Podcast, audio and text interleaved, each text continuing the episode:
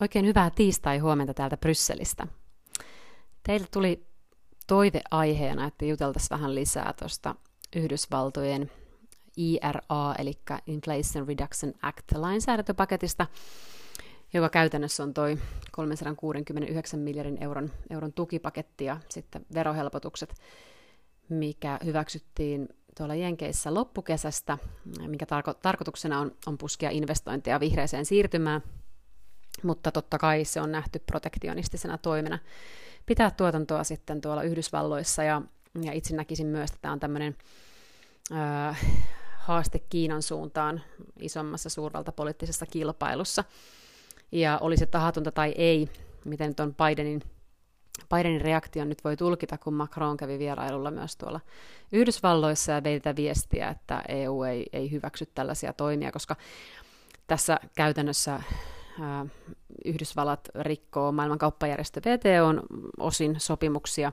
ja tämä on selvää syrjintää sitten eurooppalaisia yrityksiä kohtaan, niin Biden esiintyi hyvinkin sovittelevasti, oli sitä mieltä, että tässä on ihan niin virhe tapahtunut, että totta kai strategiset kumppanuudet, kuten vaikka EUn ja Yhdysvaltojen välillä nähdään, vaikka vapakauppasopimusta ei olekaan, niin niin, niin hän näkee, että tämä on tämmöinen strateginen kumppanuus, että tässä pitää tehdä poikkeamia, ja, ja virkamiestasolla tätä nyt sitten on rukattu Jenkkien ja EUn välillä, mutta vielä ei ihan konkreettisia, konkreettisia mm, askelmerkkejä siitä ole, että miten tässä nyt sitten toimitaan, ja totta kai tämä on tämmöinen, ehkä näkisin varsinkin Ranska ja Ranskan ja Saksan autoteollisuus näkee tässä tämmöisen mahdollisuuden, että voidaan sitten höllentää näitä EUn valtiontukisääntöjä, ja tämä on semmoinen isompi, isompi keskustelu EUssa sitten, koska korona-aikaan näitä valtiotukisääntöjä hän höllennettiin, ja nyt sitten Saksa ja Ranska esittää tällä perusteella, että, että niitä pitäisi höllentää jatkossakin.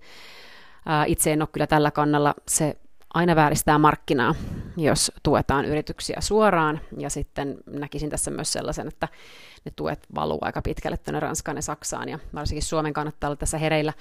hereillä. Ja sitten mun mielestä meidän kannattaisi käydä Suomessa myös sellainen keskustelu, että sama kun me keskustellaan niistä kansallista yritystuista, että onko ne oikeasti kannattavia, niin saati onko tämmöiset jatkuvat EU-rahastot rahastot ja, ja helpotukset sitten tämmöisiin julkisiin tukiin, mitä pumpataan markkinalle, niin onko ne oikeasti se oikea tapa tukea edestä vihreätä siirtymää pitkällä aikavälillä. Toki ymmärrän, että se tarvii, tarvii tällä hetkellä myös, myös julkista rahaa, mutta kyllä meidän pitää saada markkina toimimaan, toimimaan tässä näin. Ja nyt mun mielestä tässä haiskahtaa siltä, että Ranska ja Saksa on vaan nähnyt tilaisuuden siihen, että pystyvät sitten tukemaan omia yrityksiään ja sanoisin, että valitettavasti pienille jäsenmaille ja sitten niille jäsenmaille, ketkä ei pysty yrityksiään samassa mittakaavassa tukemaan, niin tämä ei ole yhtä hyvä diili. No, Ranska ja Saksa yrittää liennyttää tätä keskustelua nyt sitten EU-ssa sillä, että he on sitä mieltä, että voisi olla tämmöinen EU-rahasto jälleen kerran, millä sitten tuettaisiin niitä maita, missä sitten ei ole kansallisiin tukiin niin suuria mahdollisuuksia. Minusta on tosi vaarallista keskustelua.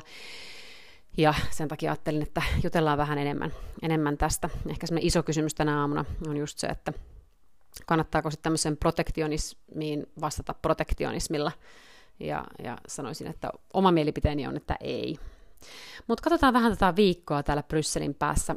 Ää, täällä eilen oli tuo maatalousneuvosto, niin kuin osa teistä, osa teistä seuraskin, ja siellä oli tuo Ruotsin puheenjohtajuuskauden ohjelma-aiheena, ja, ja sitten ylipäätään tuo maatalouden markkinatilanne. Ja, ja sitten totta kai noin sodan vaikutukset, ja minkälaisia tulotukitoimenpiteitä sitten pitäisi myös EU-tasolla miettiä. Maataloushan on, on EU niin sanottua kovaa politiikkaa, niin kuin, niin kuin tiedetään. Ja siellä oli sitten kanssa keskustelussa toi EUn maatalous- ja elintarvikealan strategia. Me voitaisiin ehkä tästä jutella joku tiistai. Tiedän, että siellä on kuulijoita, ketä kiinnostaa tuo maatalouspuoli. Ja moni teistä, ketkä on seurannut mun politiikkaa pitempään, niin tietääkin, että itselleni tämä niin kuin, maatalouden tukeminen EU-tasolla ei mun mielestä ole, ole kovinkaan järkevää, ja tämä on semmoinen tietysti iso fundamentaalinen kysymys, koska EU on rakentunut pitkälle, pitkälle myös tuon maatalouden äh, niin kuin, ja sisämarkkinoiden äh, niin kuin, varaan, ja tämä on semmoinen iso politiikka-alue tietenkin, mikä on semmoista oikein, oikein EUn, EUn kovaa kompetenssia, niin, niin tästä on ehkä ihan hyvä jutella vähän tarkemminkin, mutta tosiaan eilen, eilen, eilen sitten maatalousministerit jutteli Brysselissä tästä. Ja siellä oli myös nuo teollisuuden päästön direktiivit ja eläinkuljetukset aineena, aiheena. Ja tällä viikollahan parlamentilla on siis äh, alkuviikkoon valiokuntakokouksia ja sitten on tämmöinen mini-täysistunto Brysselissä keskiviikkona ja torstaina. Ja siellä valiokunnassa jatkaa sitten nämä Ruotsin ministerit käyntejään ja kertovat sitten, että mitä ajatuksia tähän puheenjohtajakauteen on. Ja äh, sitten tänään tiistaina siellä on, siellä on äh, ulkoasianvaliokunta keskustelee tuosta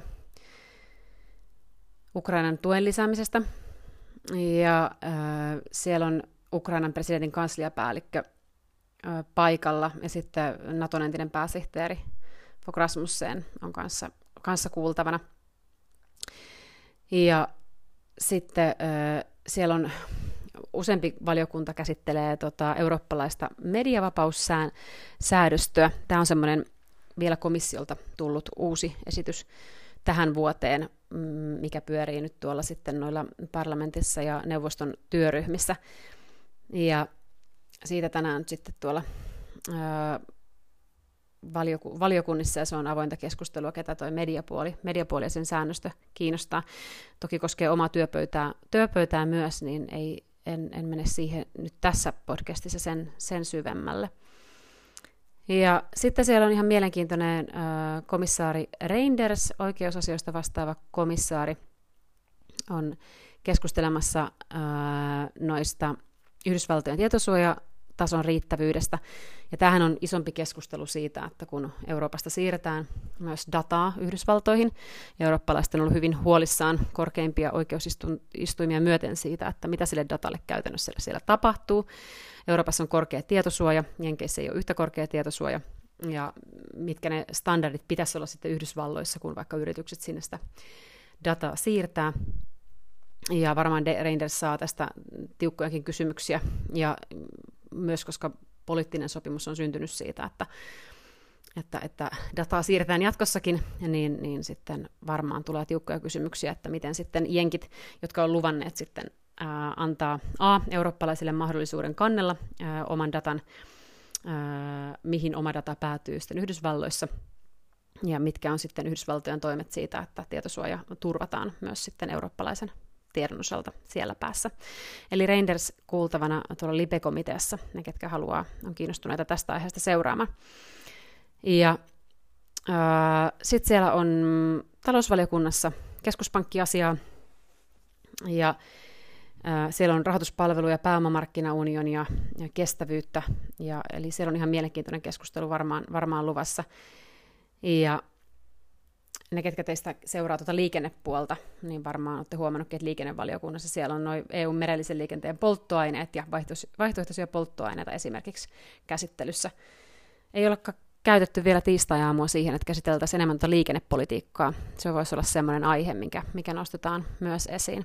Budjettivaliokunnassa on sitten keskustelu tuosta omista varoista. On teikas juteltukin tästä näin, että mitkä sitten olisi niitä omia varoja, mitkä saataisiin mahdollisimman nopeasti ajettua läpi myös konkreettisesti – Hiilitullit on edelleen ne, mitkä siellä pyörii. Digivero on semmoinen, mikä OECD-tasolla ei ole edennyt, eli se on varmasti semmoinen, mikä EU tulee, e, mistä EU tulee antamaan oman esityksensä. Ja hyvä näin, koska EU-budjettiin olisi hyvä saada niitä omia varoja, eikä ne tulisi sitten vaan sieltä kansallista budjeteista. Ja sitten maatalouspuolella ja maatalousvaliokunnassa jatkuu, siellä on tuo lannoitteiden saatavuus ja, ja sitten lannoitteiden kohtuuhintaisuuden varmistaminen. Siellä on jopa äänestys, äänestysaiheesta ja se tietenkin koskettaa meitä ihan jokaista, koska kun lannoitteet ja niiden saatavuus mm, tota niin, niin vaikeutuu ja kallistuu, niin tietenkin myös sit ruoan hinta kallistuu.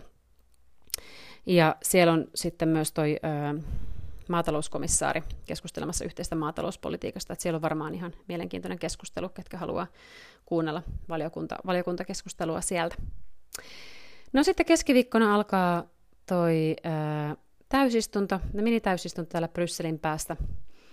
Ja, ja siellä on muuttoliike aiheena muun muassa. Siellä on rahanpesua, terrorismia, poliittisen mainonnan avoimuus ja kohdentaminen. Se on myös tämä lakipaketti, mikä tuli vielä ulos ja pyörii nyt tuolla sitten – lainsäätäjillä, ja siihen liittyy niin sosiaalisen median kanavat kuin sitten tämmöinen rajat ylittävä poliittinen mainonta, millä tavalla EU sitä sitten haluaa säännellä, ja siinä jäsenmaat on ollut aika tiukkoina, että, että vaalit kuuluvat kansalliseen toimivaltaan, mutta, mutta poliittinen mainonta on sellainen, millä halutaan sitten kuitenkin jotain regulaatiota myös EU-tasolla, että katsotaan, mihin tuo keskustelu sitten kilpistyy. Ja komissiosta tulee keskiviikkona komissaarin kokouksista ulos sitten, siellä on kilpailukykypaketti ja, sitten nimenomaan tämän päivän aiheeseen, eli tuo valtiotukia koskeva ehdotus olisi tarko- tarkoitus laittaa helmikuussa jo Eurooppa-neuvostolle. Eli mielenkiintoista nähdä, että minkälainen paketti sieltä komissiosta on sitten tulossa ja jutellaan siitä ihan just vähän enemmän lisää. Ja ää, koska perjantaina on EU-Ukraina huippukokous, niin, niin, niin siitä valmistellaan sitten torstaina tuolla täysistunnossa. Ja sitten siellä on äänestyksiä strategisesta, teollisuuden strategisesta kilpailukyvystä, kaupan, kaupasta ja laadukkaiden työpaikkojen lisäämisestä ja työ, työolojen parantamista alustatyössä. Siellä on trilogineuvottelut pitäisi saada alkamaan, niin siitä äänestetään muun muassa. Ja, ja tosiaan perjantaina on sitten tämä EU-Ukraina huippukokous. Ja sitten, koska ei ole viikkoa ilman jotain vaaleja EU-ssa, niin, niin sunnuntaina on sitten Kyproksen presidentin vaalit. Tällaisia aiheita tota, niin neuvoston puolella on vähän hiljaisempaa tällä viikolla. Työryhmiä toki, toki kokoontuu sielläkin. sielläkin. Ja, ja parlamentti tosiaan kokoontuu Brysselin päässä eikä Strasbourgissa tällä viikolla. Mutta tosiaan iso kysymys tänä, tähän aamuun, kannattaako siihen protektionismiin sitten vastata pro- protektionismilla. Ja tämä Jenkkien paketti niin kuin omaan, tukea, tukea omaa teollisuuttaan ja yrityksiään, niin voisi ehkä sanoa, että se on, se on kohtuullisen poikkeuksellinen, poikkeuksellinen, koska jenkit on tämmöinen vapaamarkkina-alue ja, ja ylipäätään vapaamarkkinatalouden niin vankka, vankka tuki, tuki löytyy, löytyy sekä demokraatilta että, että republikaaneilta laajemmin. Mutta, mutta nyt sitten nähtiin, että on aika tukea tässä vihreässä siirtymässä omia teollisuuden aloja tai omaa teollisuuden alaa ja, ja yrityksiä. Ja tämä ehkä tuli tosiaan EUlle vähän yllättäen, ja mä ymmärrän tänne, että tämä oli suunnattu Kiinaa vastaan ensisijaisesti, mutta, mutta EU ehkä vähän tuli yllätettyä sitten housut kintussa, että, että tämmöinen esitys näinkin tärkeältä, tai voi sanoa strategisesti kaikista tärkeimmältä EU-kumppanilta tuli. Ja Euroopan unionissahan niin EU-oikeuden mukaan valtiotuet ylipäätään yritystoiminnalle on siis kiellettyjä. Ja ää, totta kai sitten on, on poikkeuksia tähän näin, ennen kaikkea jos se hyödyttää koko EU-aluetta, ja, ja, ja sitten ne, sovel, ne aina katsotaan, niin kuin, miten ne sitten soveltuu EUn sisämarkkinoille, ja tarkoitus on tietenkin suojella sisämarkkinoiden toimintaa. Mutta jos se tosiaan edistää sitten tällaista koko EUn yhteistä taloudellista kehitystä, niin ne on, ne on sitten, katsotaan, että ne on ää, sallittuja. Ja Suomessa se on työ- ja joka niitä koordinoi. Ja tarkoitus on varmistaa se, että, että, että komissio varmistaa sitä, että se, toi, se, ne tuet ei vääristä tai uhkaa sitten kilpailua ää, ylipäätään tai sitten jäsenvaltioiden välistä kauppaa. Ja maa- ja metsätalousministeriöllä on sitten oma, oma, se on eri asia, kun puhutaan maataloustuista, niin, niin otetaan se irti tästä keskustelusta saman tien, mutta muuten sitten Temmi koordinoi näitä. Ja sitten TEM myös konsultoi sitten EU, EU-komissiota ja ja, ja mitä nyt ottaisin esimerkkejä konkreettisesti on, on esimerkiksi sanotaan lentoliikenne, mitä, mitä tuetaan aika, aika laajasti. Sanotaan, että Suomessa vaikka maakuntakentille lentäminen on semmoinen, mikä, missä, mihin annetaan aika merkittäviä valtion tukia. Ee, mutta näissäkin konsultaatio tapahtuu sitten kyllä, kyllä myös komission kanssa. Ja sitten Suomessa Business Finland ely-keskukset, Finvera, maakuntien liitot, kunnat, kuntayhtymät myöntää sitten erilaisia tukia, ja niissä on aina katsottava sitten se, että se ei vääristä tosiaan EU-tason kilpailua. Ja äh, no nyt sitten, mitä, mitä tietenkin, äh, miksi EU e näin voimakkaasti reagoi, on ennen kaikkea se, että Ranska ja Saksa reagoi näin voimakkaasti, ja nimenomaan autoteollisuus. Ja äh, koska Jenkkien tässä paketissa on sanottu, että esimerkiksi sähköautot, uudet sähköautot pitää olla koottu Yhdysvalloissa, ja sitten olisi vielä tarkoitus, että pääosin nämä, nämä osat olisi tuotettu myös Yhdysvalloissa. Ja öö, poikkeuksia tähän on sitten ne valmistajamaat, joilla on jo olemassa oleva vapaakauppasopimus Jenkkien kanssa, ja se tarkoittaa esimerkiksi Kanadaa ja Meksikoa, mutta ei tietysti Eurooppaa, koska me ei ole saatu tätä vapaakauppasopimusta surullista kyllä EUn ja Yhdysvaltojen kanssa aikaiseksi. Ja No, mutta VTO on tosiaan maailman kauppajärjestön kauttahan meillä on, on sitten äh, tietenkin sopimuksia, ja nyt sitten EU perään kuuluttaa sitä, että jenkit näitä rikkoo. Ja äh, no, miksi tosiaan Ranska tässä nyt on näin erityisen, erityisen aggressiivinen, niin EU, Ranska näkee ylipäätään tällaisen niin kuin Made in EU, että valmistetaan EU-ssa asioita, niin erittäin tärkeänä tämmöiselle strategiselle autonomialle Euroopan unionissa, mutta vien ehkä kuoruttaisi tätä ihan näin kauniisti, että kyllähän, kyllähän tässä Ranska vetää selvästi kotiin päin. Ranskan teollisuuskomissaari Thierry Breton on, on kiertänyt tällä hetkellä noita Euroopan pääkaupunkeja ja vienyt hyvin vahvaa viestiä siitä, että nyt tarvitaan tukipolitiikkaa EUlle ja joo, sen pitää keskittyä vihreäseen teknologiaan, mutta kyllä Bretonin haastatteluissa käy hyvin selvästi läpi, että hän ajaa myös Ranskan asiaa eikä koko EUn asiaa, asiaa tässä.